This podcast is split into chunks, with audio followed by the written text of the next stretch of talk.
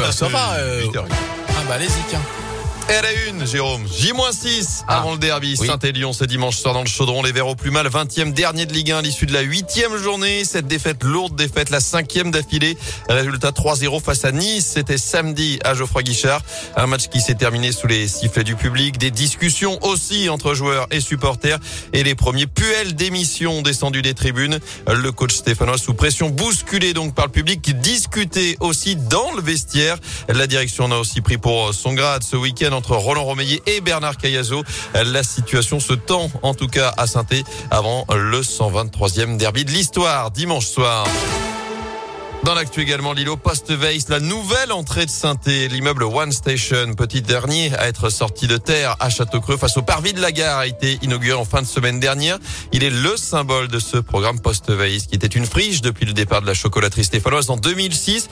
Aujourd'hui, ce sont 25 000 mètres carrés de bâtiments qui ont pris place avec une architecture moderne. On y retrouve notamment 75 logements, les locaux de l'assurance maladie, deux hôtels 3 et 4 étoiles, mais aussi des commerces, véritable mue pour le quartier de Château-Creux, Anthony Perel. Oui, ça se voit, Gaëtan, notamment pour les 20 000 voyageurs quotidiens de la gare de Château-Creux. Jack Artaud, le président de l'EPAS. Quand on sort de la gare, on va retrouver effectivement toutes les aménités qui font la qualité d'un quartier. Château-Creux, dans son ensemble, c'est toute une cohérence avec à la fois un centre d'affaires sur le sud et une vocation d'habitation du nord. Et dans le cas de ce centre d'affaires, le point cardinal, c'est aujourd'hui euh, cet immeuble post-Weiss en face de la gare, qui est devenu euh, en quelques mois l'icône de Saint-Etienne. On avait le bâtiment jaune d'Emmanuel Gontran, aujourd'hui on a le bâtiment rouge d'Emmanuel Cambarel. Avec cette couleur particulière qui attire l'œil et qui n'est pas due au hasard, Emmanuel Combarel, l'architecte. On est parti de la gare parce que cette chromatique de la gare est extrêmement intéressante, à la fois donc euh, couleur, texture, matière, et on a voulu euh, sur une autre échelle être en résonance avec euh, ce qui a été fait sur la gare, où il y a du métal, euh, de la brique. euh, donc on a fait toute une analyse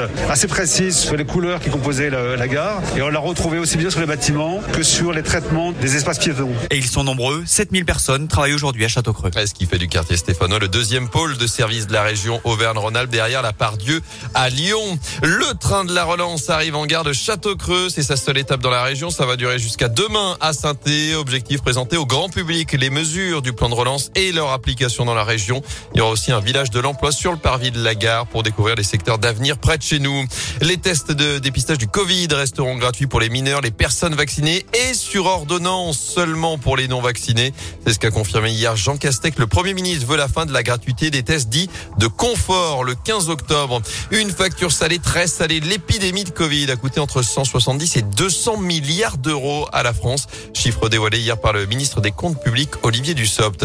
Dans la région, l'hommage à Victorine un an après. Sa famille a organisé une marche blanche hier en Isère. Un millier de personnes ont rendu hommage à la jeune femme.